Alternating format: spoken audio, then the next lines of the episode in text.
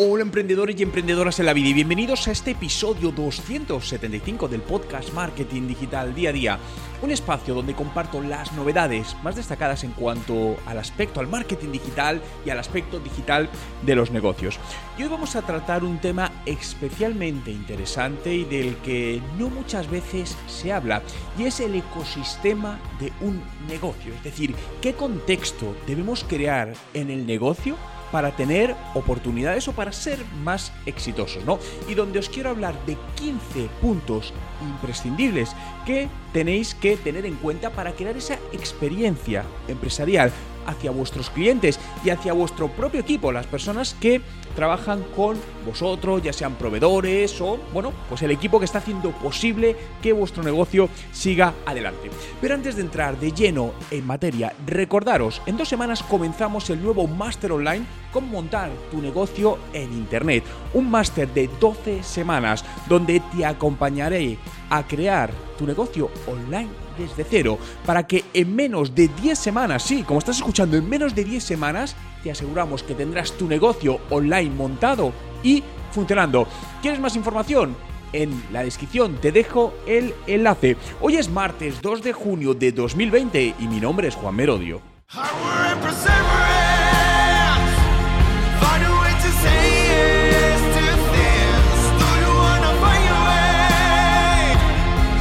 Y recuerda, no hay nada que no puedas hacer en tu vida.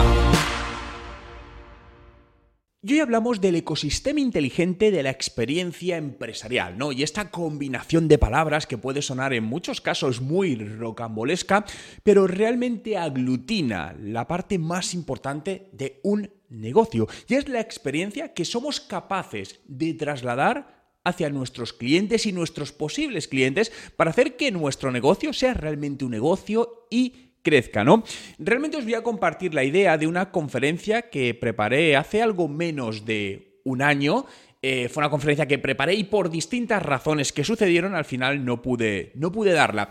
Pero fue una conferencia que me pareció muy interesante cuando la estaba eh, preparando porque al final todo el valor que iba a entregar considero que era clave para que esos empresarios donde la iba eh, a hacer activasen sus negocios, que muchos de ellos los tenían en una fase, pues muchos de estancamiento y otros lo tenían en una fase incluso de caída, donde con todo este panorama digital no sabían qué es lo que estaban haciendo, ¿no? Y la base central, ¿no? De la idea de esta experiencia empresarial es combinar varios aspectos de tu negocio. Por un lado, la combinación de los datos, es decir, toda la información que eres capaz de recabar de tus clientes. Y cuando hablo de información, bueno, en su mayor parte será información digital, pero también puede ser información offline. Segundo, la experiencia de tu cliente, es decir, qué haces sentir a tu cliente cuando interactúa con tu marca el liderazgo y la excelencia, es decir, cómo como responsables de un negocio somos capaces de liderar ese negocio de influenciar positivamente a la gente que hace posible que eso suceda, ya sea nuestros empleados o nuestros proveedores. Y estos factores son los activadores de los negocios de hoy, son clave. Creedme que un negocio sin estos activadores no va a sacar todo su potencial, incluso puede que tenga los días contados, ¿no? Fijaos que cuando estaba haciendo todo el análisis hubo una encuesta que me llamó muchísimo la atención que realizaron a a distintas empresas y era sobre la experiencia que se entregaba a los clientes, ¿no?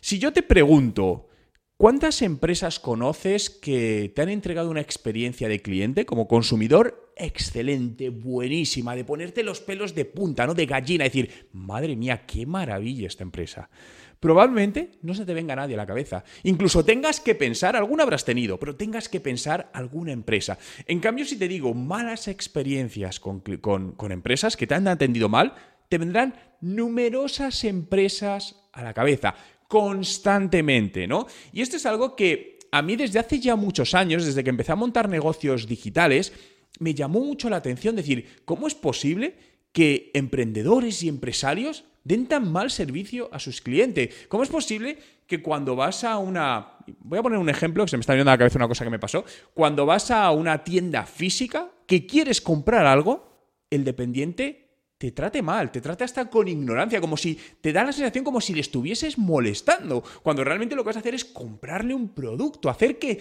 que se gane su sueldo, hacer que esto siga vivo, ¿no? Y todo esto desde aquel momento a mí me empezó a, a dar vueltas en la cabeza, ¿no? Y en cierta manera tengo que decir que me obsesioné con dar un excelente servicio en mis negocios, ¿no? Porque me di cuenta que eso era lo más importante, que el producto es muy importante, pero sin una excelente atención al cliente, una buena experiencia de usuario, el resto no vale absolutamente nada. Porque al final lo que recordamos es ese proceso de compra, esa experiencia global. Y fijaos que en esta estadística decía que más del 75% de los CEOs de una empresa, es decir, los directores generales de una empresa, creían dar una buena experiencia a sus clientes. Más del 75%. Pero luego, cuando se preguntaba a los clientes, menos de un 10% de los clientes estaba de acuerdo con esa afirmación.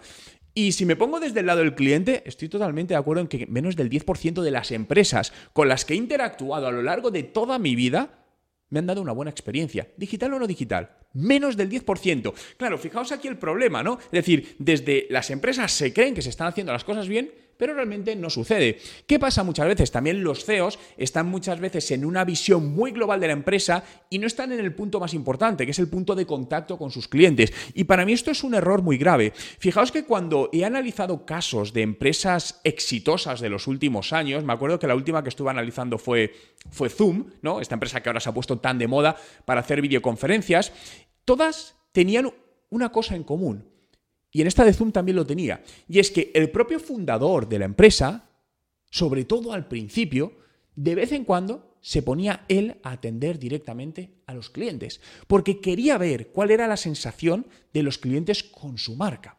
Claro, piensa cuántos directores generales que conoces en una empresa de repente se ponen a atender a un cliente, se ponen a hablar con él por teléfono para ver, para tratarlo. No, normalmente no. ¿Por qué? Porque están puestos en sus burbujas y dicen, no, es que yo soy el dueño, es que yo soy el director, es que yo soy el presidente. Eso no es para mí. Perdona, pero te equivocas. Eso es para ti. Otra cosa es que no lo estés haciendo constantemente en el día a día y no sea tu trabajo habitual. Pero para mí tienes la obligación de de vez en cuando ponerte a atender a tus clientes pero por el simple hecho de que a ti como empresario, como emprendedor, te interesa, te interesa tener ese feedback, te interesa saber si realmente los clientes están satisfechos, porque muchas veces nos limitamos a ver cuadros, ¿no? A lo mejor el departamento de atención al cliente o las personas que atienden nos dicen, no, no, muy bien, todo contexto, nos dan feedback o vemos unas gráficas o unos Excel, pero eso no es la, la realidad del todo, ¿no? Por lo que desde aquí siempre te animo a que te pongas de vez en cuando, con la frecuencia que tú consideres, atender tú mismo a los clientes, a revisar más a fondo cómo tus clientes están percibiendo esa relación con tu marca. Bien, más puntos importantes para este ecosistema inteligente ¿no? de tu empresa. Lo primero, crear el, ciclo de, de, vida de tu cliente. No sé si lo tienes definido, pero un ciclo de vida de tu cliente básicamente es un dibujo, es una fotografía dibujada a mano, puede ser, ¿eh? perfectamente, donde cuántos puntos de contacto y qué puntos de contacto tiene un cliente antes de comprar tu producto. Voy a poner un ejemplo de uno de nuestros negocios. Imaginaos toda la parte de formación online. Un usuario de repente mm, está buscando información por Google y encuentra sobre una temática en concreto, imaginaos sobre cómo montar un negocio en Internet y de repente encuentra un post nuestro. Bien, empieza a leer el post, le resulta interesante y ve que hay disponible un webinar gratuito. Bien, se apunta, deja sus datos y se apunta al webinar. Después de ese webinar lo ve, ve que puede contactar con una persona de mi equipo y cierra una reunión. Fijaos, ya hasta ese punto todavía el usuario no ha comprado, todavía no es cliente, pero ya ha tenido numerosos puntos de contacto con nuestra marca. Desde que nos ha encontrado en Google, desde que ha entrado en nuestro blog a leer un artículo, desde que ha entrado en el webinar, después pasa con una persona de nuestro equipo que habla con él y todo ese proceso hasta que cierra una venta. Bien, ¿cuál es eso es el ciclo de vida de tu cliente. Defínelo, dibújalo. Puede que me digas, bueno, es que hay distintos ciclos de vida. Sí, correcto. Pero te puedo decir que, que, podrás sacar uno más o menos general. Luego podrás ir personalizando. Pero vamos a empezar con uno más o menos general de cuál es el proceso que sigue uno de nuestros clientes hasta que compra un producto. Si eres un concesionario de coches, es muy probable que tus clientes empiecen buscando en Internet, te encuentren, soliciten información, sea por teléfono o por email, les mandes un email con información, hables con ellos por teléfono, por WhatsApp. Es decir, al final hay un patrón común y es muy importante que definas este patrón para también definir en cada punto de contacto qué experiencia tiene el usuario. Porque lo que estábamos hablando al principio, a veces sucede que en unos puntos de contacto, de hecho suele suceder, en unos puntos de contacto eh, la sensación del cliente es buena. No, no, es que aquí me han tratado bien. Ah, pero es que aquí ha sido horrible. Ah, pero es que aquí... Entonces al final tenemos al cliente en un constante vaivén emocional. Es una, es una montaña rusa emocional. Aquí me siento bien, aquí me siento mal. Aquí me siento bien, aquí me siento mal. Bien, ¿eso de qué nos vale? Para detectar qué no le gusta a nuestros clientes y hacerlo menos. De esta manera, al final, conseguimos generar una experiencia de usuario más plana en el punto de positivo, ¿no? que es el que estamos buscando. Debemos analizar también la llamada economía de la experiencia en el cliente, ¿no? que básicamente es buscar la conexión a nivel de negocio entre darle una excelente y única experiencia a nuestro cliente con los riesgos y ganancias de nuestra empresa. Bien, porque al final dar una buena experiencia a nuestro cliente requiere de una inversión, requiere hacer inversión, probablemente en personal, en herramientas para poder conocerlo. Entonces, ¿qué tan defectivo es en tu negocio toda esta inversión. Tienes que analizarlo, porque insisto, esto va a requerir recursos. Normalmente si lo haces bien, esos recursos se van a convertir en una inversión y te harán crecer y vender más. Pero es algo que debes analizar. Es muy importante ponernos, a mí me gusta siempre decir la definición, ponernos en la gafa de nuestro cliente, ¿no? Porque nosotros, desde el lado de la empresa, de tu propia empresa, de tu negocio, donde estás trabajando, tu visión es totalmente distinta, no eres en absoluto objetivo, al final estás trabajando ahí y muchas veces dices, joder, esto nos ha pasado a todos, que dices, joder, es que estos clientes no entienden nada, es que no entienden lo que les estamos poniendo. Bueno, probablemente la culpa no es del cliente. Es decir, cuando hay varios clientes que de repente tienen alguna confusión con algún producto, no les queda claro, es que algo no estamos haciendo bien, algo no estamos transmitiendo todo lo claro posible. Por lo tanto, utilicemos ese feedback de los clientes para analizar y mejorar lo que estamos eh, haciendo. Es muy importante toda la parte también de, de, datos que te decía al principio, ¿no? Y esto sobre todo en el aspecto digital.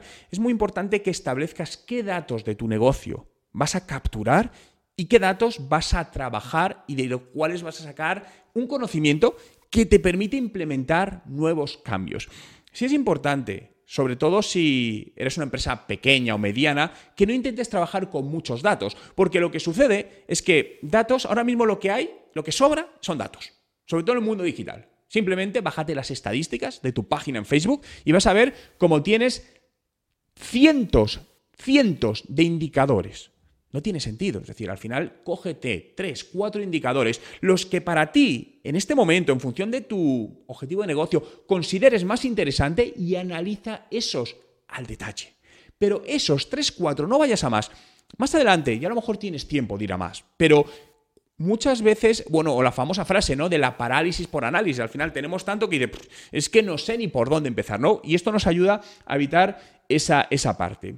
No sé si estáis de acuerdo conmigo, pero los datos nos lo dicen así. Yo personalmente estoy de acuerdo. La experiencia lo es todo en un negocio. La experiencia que seas capaz de entregar a tu cliente hará que tu cliente vuelva, te recomiende, o que nunca vuelva y no solo no te recomiende, sino que hable mal de ti.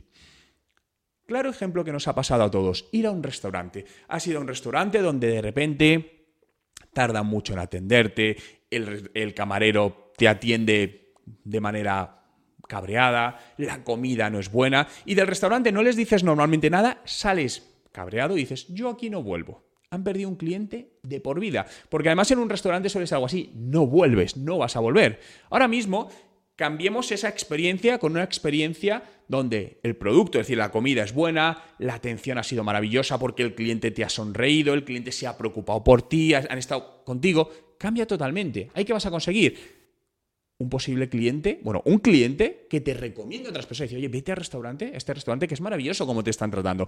Pero además él volverá, por lo tanto estás consiguiendo un cliente recurrente, estás haciendo crecer eh, tu negocio. Bien, más puntos importantes.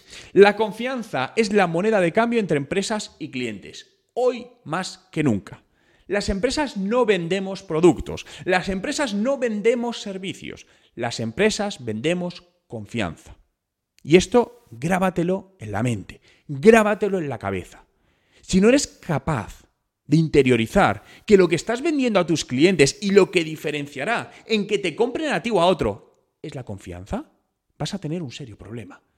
Al final, los productos se están volviendo commodities, salvo en un mercado, salvo que me digas, oye Juan, es que yo estoy en un mercado que no tengo nadie de competencia. Bueno, pues tienes un monopolio, pues mientras te dure, perfecto, no hay opción. Pero cada vez la competencia es más fuerte en todos los productos.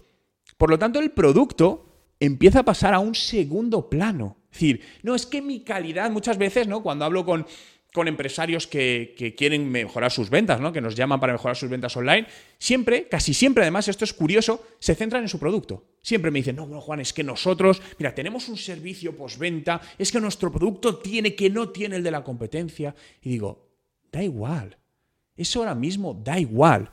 A ver, no es que de 100% igual, obviamente necesitas tener un buen producto, pero el cliente no se está fijando en eso. Es decir, piensa cuando compras un iPhone, un teléfono móvil, me da lo mismo.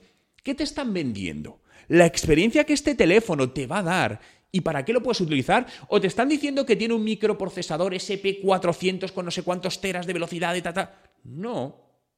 Eso es el producto, nos da igual. Yo lo que quiero es saber cómo con este teléfono puedo hacer mejores fotos, puedo eh, contactar con mis amigos, me va a durar más la batería, cosas que me benefician a mí. Por lo tanto, siempre enfócalo desde el punto de vista de experiencia del usuario y los beneficios que a él le vas a dar. Además, Fíjate que esto ya ha salido en varias, eh, varias encuestas y entrevistas, ¿no? Sobre todo en las nuevas generaciones, millennials y sobre todo centennials, que son los adolescentes ahora, los más jóvenes, prefieren gastar dinero en experiencias, ¿no? De hecho, dicen que gastar dinero en experiencias es mucho mejor que gastarlo en bienes materiales.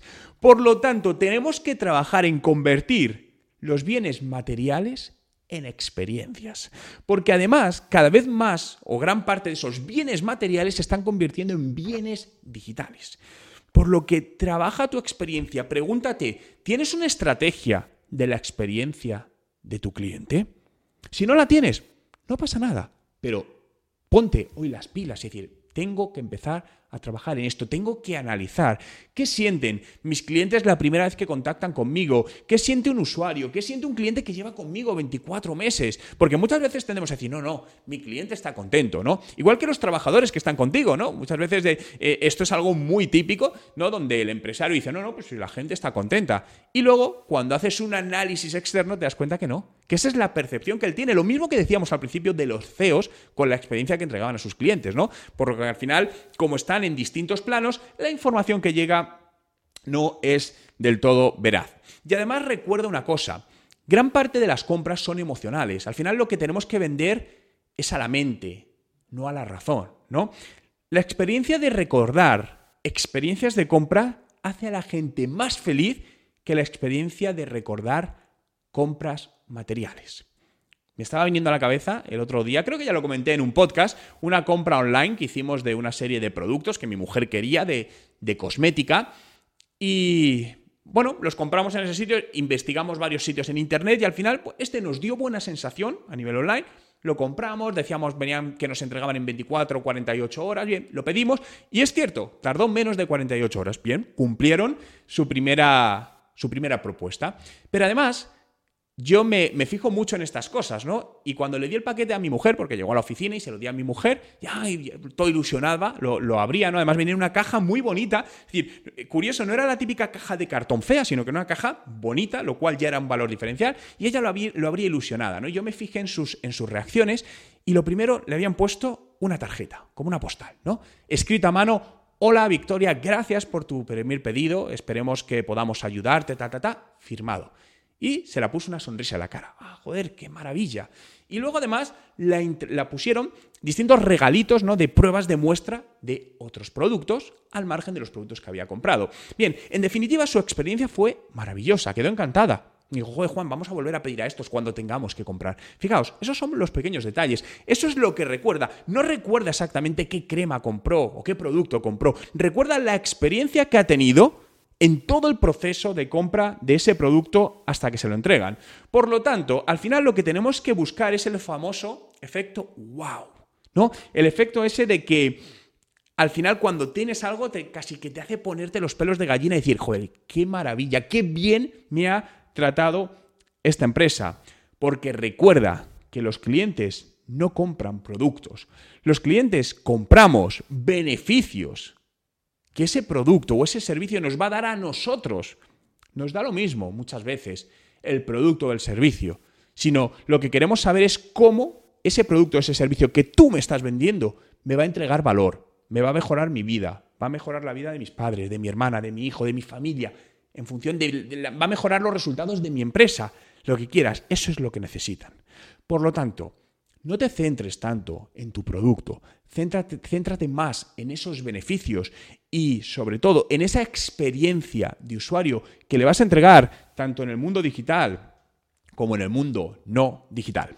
Muchas gracias a todos por estar ahí, por hacer este podcast realidad que puedes seguir en Spotify. Busca Juan Merodio, dale a suscribir y accederás a más de 1300 podcasts ya publicados y además diariamente estaré contigo compartiendo novedades para ayudarte a mejorar profesionalmente, a mejorar los resultados de tu empresa, de tu negocio, a digitalizarte en definitiva, a tener un negocio mucho más rentable sostenible y que crezca en el tiempo. Muchas gracias por estar ahí. Nos vemos mañana.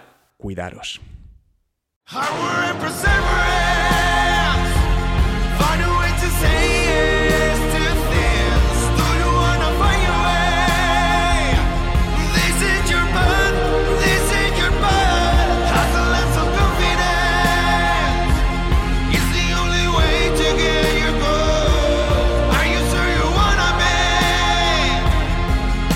Recuerda, no hay nada que no puedas hacer en tu vida.